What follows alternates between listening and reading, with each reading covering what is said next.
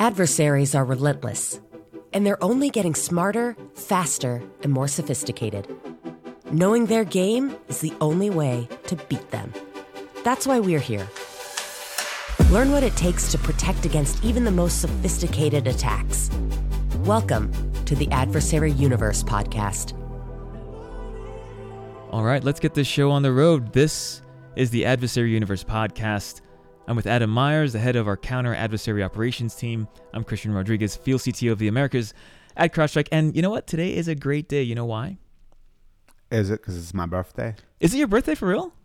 Y- yes, sir. Oh my goodness! Happy birthday! Well, that Thank actually you. makes this day twice as amazing There you go. because um, I believe today is World Compliment Day. Oh, look at that. So happy birthday, and uh, you are a fine gentleman. There's Oh, my thank you, compliment. sir. Thank yeah, you. you're welcome. Uh, happy birthday! I didn't know that. I appreciate that. Thanks. That's awesome. How's it feel to be in your early 30s?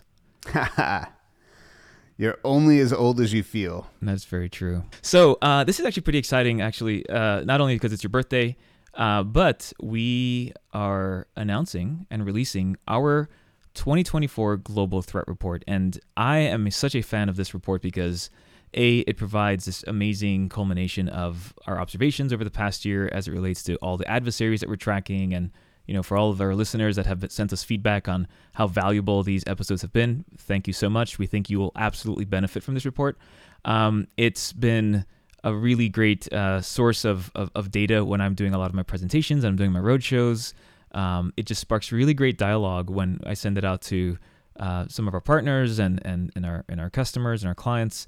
Um, and so today, as we kind of walk through some of the highlights of this year's Global Threat Report, I wanted to spend some time, maybe with you, Adam, walking through why and when we initially released it, some of the mo- motivations behind a Global Threat Report, but then also, um, you know, let's dive into some very key um, themes that we've observed over the past year. And so, you know, maybe, maybe you could share like, like what what is what is the origin the origin story Yeah, of the the, origin the Global story. Threat Report. Yes, Yeah, exactly.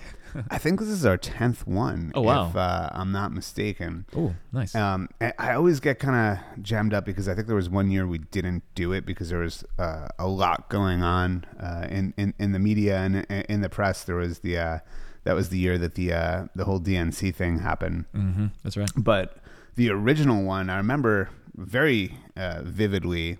Uh, my wife also works at CrowdStrike on our marketing side, and at the time, I think she was our only marketer.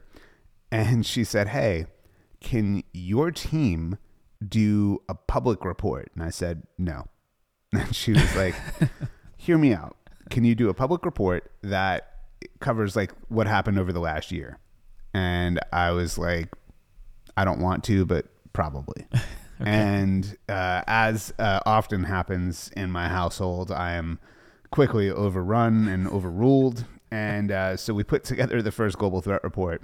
I think it was in 2014, Oh, wow. and it might have been 2013 actually. Um, and so this was really just kind of uh, what I would call an INTSUM. We looked at everything that we'd published that year. Uh, the amount of intelligence reporting that we put out was substantially smaller back then than it Yeah. is today. I think we're doing something like 3,000 pages a month or something like that. Oh, now. wow. Um, yeah. But back then it was much less. Uh, we didn't even have short form reporting. It was all kind of uh, longer form reporting. But we were able to pull together this kind of global threat report, which ended up being really cool. And uh, we, we had a really interesting perspective. And I remember when we took a step back and we looked at everything that had happened over the course of the year, it was kind of like, wow, look at that. That Yeah. is th- th- there's a lot there that I didn't even think about or Yeah. or know about. And so we kind of, you know, started doing it then and then it became a once you do it once, you have to do the same thing every year.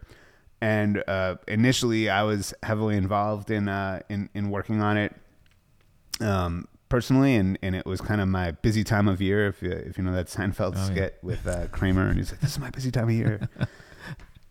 you don't have a job, You don't have um, but uh, so yeah, it was it was pandemonium. It would it would start basically right after New Year's Day, and it was just you know for the next four weeks just cramming and getting the content together and editing and stitching and getting the graphics support and everything that we needed. Uh, now it's a lot more smooth and uh, and and there's a lot more people working on it. I was gonna say your team is much bigger, right? So Yeah, it's a little bigger. uh, and, and we start in September, so it, it's by the time uh, you know early January January rolls around, we actually have a fuller version of this product, which is our annual report, which goes to our Intel customers, and then we kind of take the kind of the highlights and the things that we think are most important, and we make that into the global threat report. Well, um, okay, so we're going to spend some time digging into this. I'm already excited about some of the things I've read and, and you know some of the interesting trends that have changed. The 2023 report was fascinating. It's still to this to this day, even to this week. I just uh, did a presentation for a few customers. They were asking me about um, the identity landscape, and um, I, I always reference some very key points from the 2023 report. So I know this year's report is, is ultimately going to emphasize a lot of that too on the identity side. Don't want to steal your thunder, but that is very, very much a, a top of mind topic that seems to be coming up more and more often. Well, you know, it, it, I think, like I said, when you take that step back and you look at how the threat landscape has evolved, it is, you know, over the course of a year, a lot changes. Yeah. Um, let's start with maybe one of the most interesting things for me is what we are we call this interactive intrusions. And this consolidates a lot of ideas we've talked about in the past. In 2023, we saw a 60% increase in what we call an interactive intrusion. Okay. Now, longtime listeners of the Adversary Universe podcast will certainly know that we reference this kind of CrowdStrike adage all the time, which is you don't have a malware problem, you have an adversary problem. And this number really gets to that because a 60% increase in interactive intrusions means an intrusion where there's a human on the other side of that activity. We're not talking about spam email that drops some sort of malware that connects to a botnet and occasionally receives tasking to do X, Y, or Z. Uh, we're talking about an intrusion that is initiated by a human going after a specific target and then directly interacting as soon as they get access Uh, with with hands on keyboard, uh, another thing that we've talked about in the past. And the way that this really manifests is we start to look at those interactive intrusions. Uh, you know, obviously the the Overwatch threat hunting team is looking at interactive intrusions as they're occurring in real time. But then when we start to look at them from an overview perspective over the course of the year, we can look at what is the average time that a threat actor needs to go from getting access to moving to another system. Because fundamentally, once they get off of the first initial access, it becomes a much more difficult problem to solve, right? Yeah. You're chasing them through the enterprise trying to find them. And the average breakout time, mm, let's go back to the global threat report last year, was 84 minutes. And then we did a threat hunting report over the summer, and the breakout time went from 84 to 79 minutes. 79, that's right. Yeah. I And, that. and I, I was going around and I was like talking to CISOs and C suites and saying, you know, the threat actor got five minutes faster in the last six months. Did you? Hmm. And they all kind of looked at me like, how do we even measure that? Well, this this global threat report, the breakout time was 62 minutes. Oh, wow. Right, so 17 minutes faster than it was even over the summer. And what's even more alarming, we started introducing this over the summer of the fastest breakout time, which was seven minutes. That was and last year, right? Yeah, yeah, that was that was from last year. And the fastest breakout time was two minutes and seven seconds this year. Oh, wow. Now, this is really interesting. Um, anybody that watched the Super Bowl might have noticed that CrowdStrike had a Super Bowl ad. This is a little inside scoop here, right? That Super Bowl ad wasn't just the time slot that we were given. We did that Super Bowl ad at the two minute warning. So think mm-hmm. about two minutes is not a lot of time. And that mm-hmm. was the fastest breakout time that we had over the last year. And you can miss two minutes going to get a cup of coffee, running Yeah. to the bathroom, Getting some uh, Doritos for the football yeah, game. Yeah. checking the Insta, like Exactly. whatever, whatever it is that you're doing for, for scrolling. you know, two minutes is yeah, exactly. two minutes is not a lot of time Yeah. to uh, to to be fully attentive, see the intrusion start and finish, uh, or or at least move to another system. And once that happens, you know, it's game over in, in a lot of ways. So that that's I think probably the most alarming thing that we've seen. And what is you know from, from an Overwatch perspective, 75% of, of the attacks that we were looking at this year didn't even involve malware for that initial access. They came in through an identity attack in almost uh, all of the cases, or an exploit against some sort of unmanaged device, right? A VPN concentrator or something like that. Oh wow. Okay, so so let's let's cover those stats again. So 60% increase in interactive intrusions in 2023. Uh, 75% of those attacks were malware free, meaning that they were using, for the most part, identities or you know some type of very sophisticated exploit. A 60% increase means what? Are these guys working double time? Are they expanding their teams? Are they getting? Are, are there more adversaries? You know, what what's happening in the world? Like what's causing that increase? Well, I think it's um, more adversaries, more more incidents, mm. um, you know, per capita, and as it gets faster, it gives the adversary more bandwidth, effectively, right? More time that they have to conduct these intrusions. And so, if, target more. Every, you yeah. know, every time that you save sixty minutes, um, yeah, in an intrusion, let's say, then then that means you could do one more intrusion that that day or something. You know, like there there's that that math probably didn't work out actually. Um, but yeah, I'm not I'm not yeah. a quick math guy here. That's okay. That's but no you know, one of the things you know, just to give you a little bit of an example here too of where the adversaries are trying to get faster, right? If you if you look at this problem as a investment, a time investment problem, and you look at one of these intrusions, there's one. Let's say uh, we had one that was 56 some odd minutes 39 minutes of that intrusion were spent trying to do password spraying, meaning they were trying to get in. And then 39 minutes into the intrusion, they they you know we saw the first password spray and we saw the the final login, and that's really where the intrusion starts. Mm-hmm. You know, so 39 minutes was password spraying, and, and a lot of that can be automated, and, and the adversary can try to make that faster and faster. Then, you know, within about 30 seconds, they dropped the first uh, legitimate file that they were using to make sure that their access worked. Um, then they drop some discovery tools about two minutes and 55 seconds later. And then, you know, maybe they maybe they went for a bathroom break or something because they came back uh, two minutes and 57 seconds later and dropped some ransomware. Oh, wow. And then they tried to write, run, run the discovery tool. And when they ran the discovery tool, it was uh, detected by Overwatch. It was blocked, um, and they were able to notify the the customer, and the intrusion ended at that point. But you know, it gives you a sense that um, there's th- th- these actors are spending the disproportionate amount of that intrusion just trying to get in. Just Once they get in, it's it's much faster. Yeah.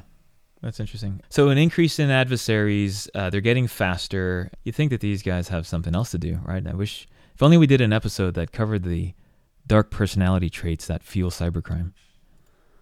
Well, you know, there's we should. Uh, I think we did uh, we a little did. bit with yeah, uh, with Cameron. Yeah, we did, definitely did. That was just me uh, plugging, yeah. you know, advertising.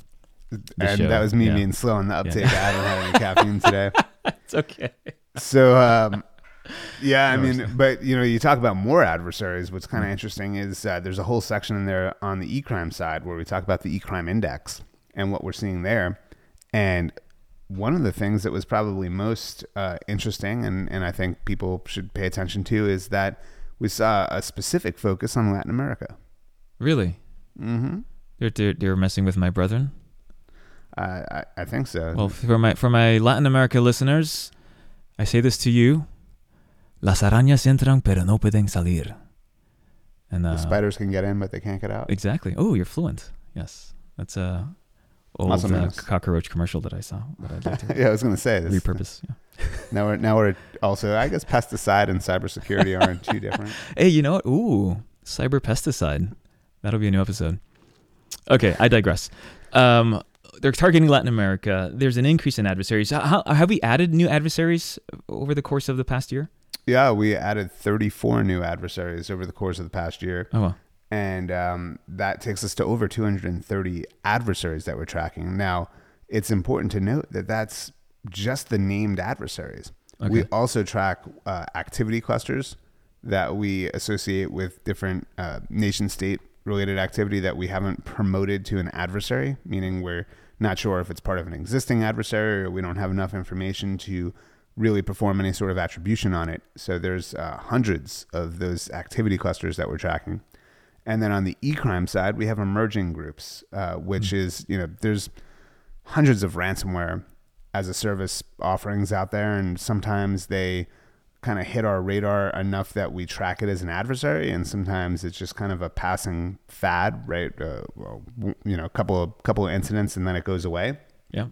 But what we noticed this year was a significant amount of activity targeting and originating in Latin America. So Blind Spider out of Colombia, uh, heavily targeting uh, that region and, and especially uh, down in, in Chile. Okay.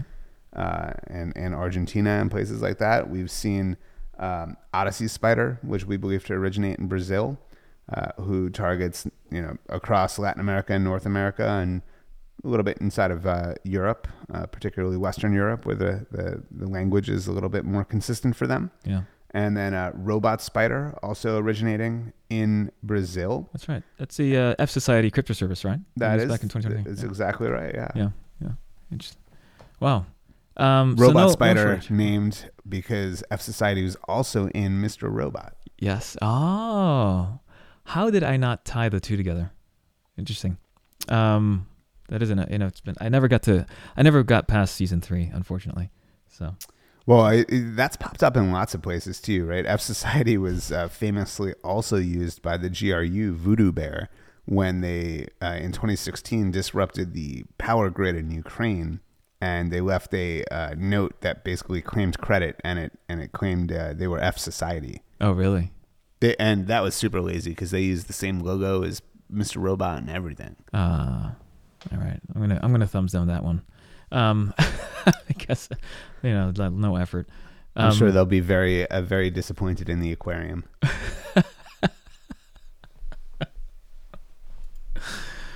oh my god. Okay. Okay, so we're seeing um, a massive increase in in adversaries. We've tracked 34 uh, new adversaries. There are these clusters that we ha- don't have necessarily attribution for as yet.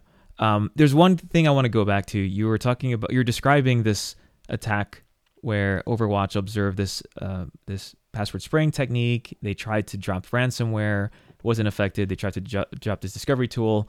Overwatch jumped in, you know, saved the day. But I want to highlight this ransomware action because I know that there was an interesting, not necessarily a full decrease in ransomware last year, but I know there was a major increase in extortion or data extortion attempts. And so, what does that mean, or what does that look like over the past year? Right? Are we seeing an increase in extortion campaigns? What does data look like? Data theft? You know, is ransomware becoming as prevalent as it used to be, or are we seeing uh, different motivations or different uh, techniques in the way that adversaries are looking for data? Yeah, um, you know, I, I, think we still see ransomware a fair mm-hmm. amount, but mm-hmm. what has really changed is we've seen this spike in data theft victims mm-hmm. being disclosed on these dedicated leak sites or DLSs. 76% uh, increase in those postings, which is pretty alarming uh, as you start to look through um, what that means, right? That's yeah. that's sensitive data. That's personally identifiable data. That is things that are, um, you know, really damaging for companies and organizations. When when that stuff leaks, there's sometimes no coming back from that. Oh yeah, yeah. Well, let me ask you this, right? Just in terms of understanding the the ecosystem of how these adversaries work with each other or interoperate if once they steal this data and they post it on a DLS, is the intention so that they're monetizing that data, or is it also used as evidence to their respective victim as an extortion? You know, mo- move right to say, hey, we here's evidence that we have your data. It's on this DLS. Like, how, what does that look like? Mm, well, I think it's more that you know when you think about the calculus of ransomware or extortion in general, there's this whole concept of you know when when the ransomware is deployed they're offline and, and you're putting them out of business and, and there's a financial cost associated with that sure when you leak sensitive data that data you know could trigger legal and regulatory and compliance issues. And certainly uh, we've even seen instance uh, one instance where a threat actor notified the SEC that there was an intrusion. And so, you know, the threat actors understand that these regulatory and compliance things, things like GDPR and the various privacy acts across, you know, so many states in the in the United States and um, HIPAA and things like that, that there's financial increasing pressure and, and sometimes financial impact for the victim if it comes out that they had a breach. So what they're trying to do is uh, say that if you pay us, we won't leak this information, and then you won't have to deal with the, you know, the legal fees of you know maybe a class action suit. You won't have to deal with the regulatory fees for losing X number of records of sensitive data. So when but when the data is on this DLS, right? Are they using that as evidence to show their respective victim? Or are they at this point just simply trying to monetize the selling of that data? Yeah, in some cases they do. In okay. some cases they'll kind of put a little bit of data out there as proof. It's kind of uh, proof of life if you if you think about it from a kidnapping perspective. Mm, um, interesting. You know, here we have this data. You know, it's time to pay. It's up. data that yeah. you know that what it is. Yeah. We we know what it is, and we're showing you that we in, do, in fact do have it and then threatening that we have 100 gigs more of it or whatever the amount is if you don't pay us. Yeah. Oh, well. Okay. Yeah, and then curious. if you do pay them, they'll frequently delete the post. Is it just the post? Yeah, it's on a, a dark website typically. Yeah. Um, and, and kind of the five big actors that we see doing DLS are uh, groups like Bitwise Spider, uh, which is uh, uh Lockbit, Alpha Spider, which is the Alpha V stuff. Yeah. Uh, Graceful Spider, who had a, a, number of things they did over the course of the year. Uh, you may remember some of the um, uh, managed file transfer activity yeah. that that was compromised. They had a number of those where they were stealing sensitive data by hacking into these, you know, what's called a managed file transfer service. For anybody that's not familiar with this, this is, you know, if, if I ask you to send me a big file, um, you know, you can't send it over email. And so everybody's always trying to figure out how to share large amounts of data. So you could stand up this managed file transfer service where I could send you a link and you could upload your data to that. But the problem is most people don't typically clean those things out. And the threat actor found vulnerabilities in a number of these managed file transfer services. So they were going around hacking in and then dumping all the data out of it and then using that for data extortion. Yeah. Interesting. You know, it, I just walked through a scenario with a few customers last week on data exfiltration attempts uh, using cloud services, uh, specifically um, SSRF exploitations, uh, and, and, that term is server-side request forgery uh, request. And if you're not familiar with that concept for our listeners, it's a web service vulnerability which allows an attacker to cause the server-side application to make a request in un- unintended location, um, and they may force that server to make a connection, to, for, to example, for to an internal service, or maybe even um, cause some arbitrary service to then contact another neighboring service or a cloud environment or some type of C2, you know, etc. Really great presentation on this concept. And so there's a use case or a couple of case studies where these adversaries got into these cloud environments in an effort to carry out their data exfiltration attempts.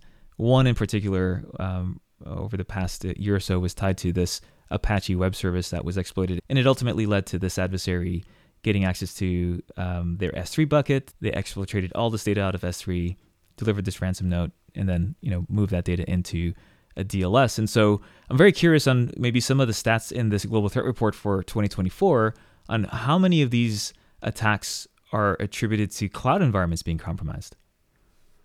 Well, that is one of the big stories I think in this report, and um, 75% increase in year over year cloud intrusions. It's We're massive. seeing more and more yeah, cloud conscious threat actors. And, you know, it's important to, well, let's talk about it from the adversary perspective. You know, you land in some system, right? You don't know necessarily how it was set up or, um, you know, you, you had a target in mind, but you didn't necessarily have a system in mind. Mm-hmm.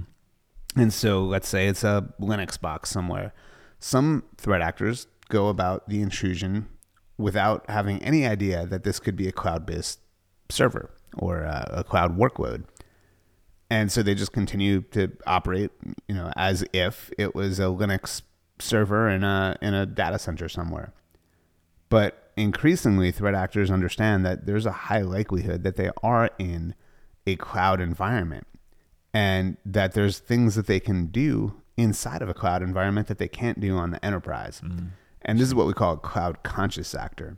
And at the simplest level, maybe they're using a tool like WinPeas to determine if they're in a cloud workload versus in a traditional data center. And once they they figure that out, then they're going to take different actions, and that's where a cloud conscious threat actor um, is really able to kind of become a cross domain threat actor. Yeah, because they understand the relationship between the CSP services, the control plane, the different workloads that they have access to, and they see the bigger cloud picture, if you will. Right. Exactly. And more and more threat actors recognize that a lot of enterprise security teams don't really have cloud conscious security folks, right? They they focus on the enterprise security and then there's maybe a cloud team and the cloud team might have their own smaller security, you know, subset or maybe there's some overlay. But there's really not a lot of threat hunting organizations that have visibility into the enterprise, into the cloud, and into the identity stack. And that's where these threat actors are able to kind of hide in that ambiguity, right? So if they get in and, you know, think of an, you know, when I say enterprise, they have enterprise systems, right? Desktops, servers, etc., video conferencing, all that stuff. And then you've got your cloud services um, where maybe you're using all of your directory services in the cloud and all of your uh, office and kind of productivity stuff is actually in the cloud as well. And then maybe you're using uh, hopefully some degree of identity uh, control around all of this, right? Um, using an IDP and uh, identity provider and things like that. And maybe in some environments they also have OT and IT, uh, IT overlaid, and, and there's a whole operational technology side of things and the threat actor understands that they can hide, right? So if they're doing stuff on the enterprise and they maintain, you know, persistence by creating an additional cloud account that nobody maybe noticed that they created, then if they get kicked out of the enterprise, they could come back in through the cloud and then use something like an Azure run command, redeploy a remote monitoring remote monitoring and management tool and have complete access restored, right? So their persistence mechanism is the cloud. Is the cloud, yeah. And so they're able to kind of hide in the in the ambiguity between those things. And that is where ultimately enterprises need to get is being able to see what's happening across all three domains or however many domains they have and track that adversary across those domains. Yeah. I think I think it's interesting an interesting point to also highlight the the impact because I don't think a lot of enterprises ultimately, to your point, understand the impact of these cloud services being compromised because not only, as I just mentioned earlier, not only would the adversary have access to data for the sake of data extortion or maybe a destruction campaign or IP theft or espionage, but there's resource hijacking, right? There's crypto mining operations, and those are all going to ultimately fall into the lap of the victim in terms of the financial impact, right? Because now they're paying for more resources. And then there's this concept of moving laterally, right? We, we saw that with Scattered Spider, I know, last year, where they ultimately compromised uh, different services within, I think it was Azure. Then they moved to actually another instance at some point, and then they ultimately got access to several virtual machines that were within this victim's on-premise environment. And so think about the impact of then pivoting from the cloud to you know back onto those on-premise systems and the implications of that type of tradecraft. And so I think it's interesting that, again, enterprises understand not only the complexity of the cloud environments and how adversaries are becoming experts, but then also the impact that it has to your organization, especially if you don't even know what you've deployed within these services. If you look into your service menu or the options of services that are, that are available, they're they're pretty substantial, right? And these adversaries are are learning each of these different services and how they operate really, really well. I think it would behoove you to also turn on lots of logging to start getting insight into how those uh, services behave with each other or interact with each other. And, and, take that logging off. I mean, if we learn anything from the latest Microsoft breach, right? They uh, they had two big ones uh, recently, and the, the, most recent one was um, impacting Microsoft itself, yeah. right? And uh, they came in through an identity attack and were able to move across different tenants. And I think that there's a lot of uh, a lot of stuff left to unpack there. But uh, the the one that is probably more relevant was when China compromised the uh, cloud back over the summer, And the way that Microsoft found out about it was one of their customers had turned on additional logging and was pulling it out of uh, the Microsoft environment into their own, into their own SIEM or, or, right. or whatever Yeah. it was. And they were looking at anomalous message bind, I think it was, uh, activity uh, from strange places on high profile target emails. Mm. And that's what ultimately caused them to report it to Microsoft. And then that's when they found the intrusion. That's a very valuable point, right? So not only turning on logging, but then pull it off to another resource or within another log aggregation tool so that you can actually start doing something with it, right?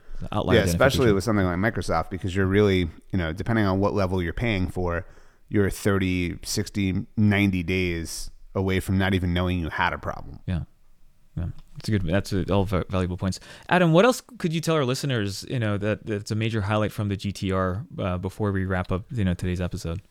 Well, I, I think one of the things that is probably most uh, m- most graphically appealing for me is the e-crime index. When you take a look at, um, it, a lot of folks will remember we created this e-crime index. I think we have a whole pod on it um, where we talk about the the concept of the e-crime index. But for those of you that are unfamiliar and don't want to go back and find this pod, um, we kind of came up with this concept that was modeled after the Dow Jones Industrial Average, where we looked at different indicators of the e-crime ecosystem and created a composite index that allows us to kind of measure the overall health of the underground economy.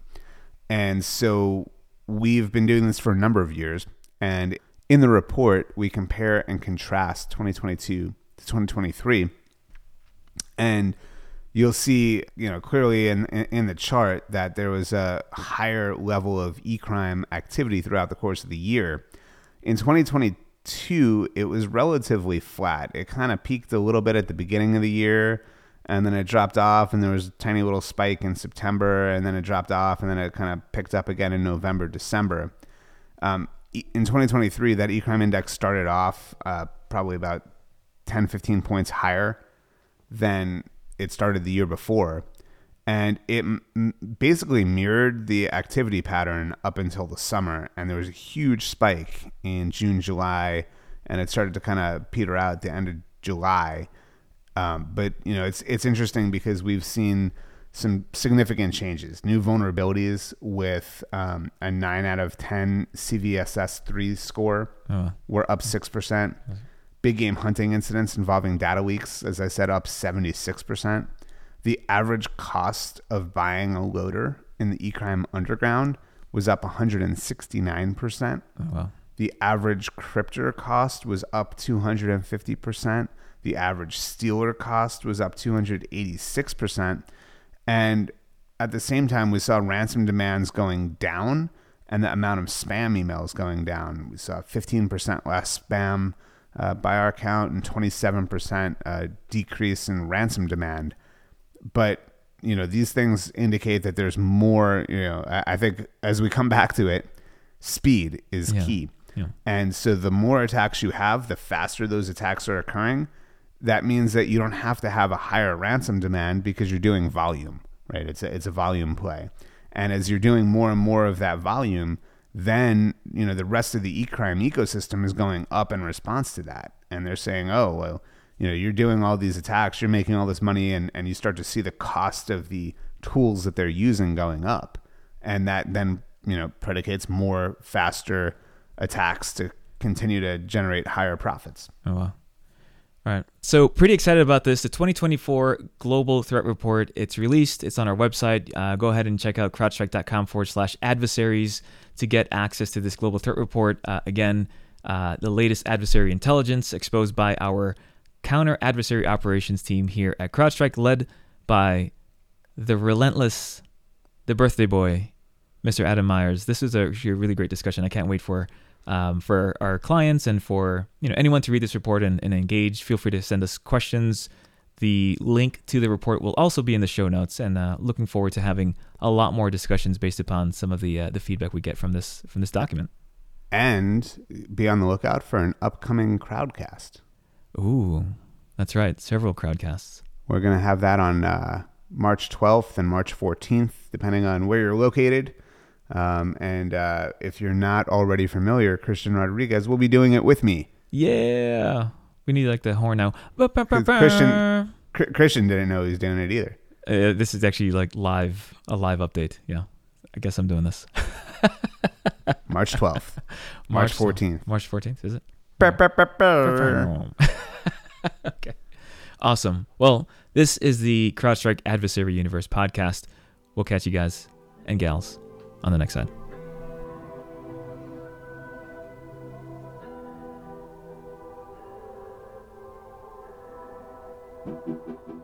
Thanks so much for listening to this episode. If you like what you're hearing, subscribe to our podcast and head over to crowdstrike.com forward slash adversaries to learn more about the many bad guys we track.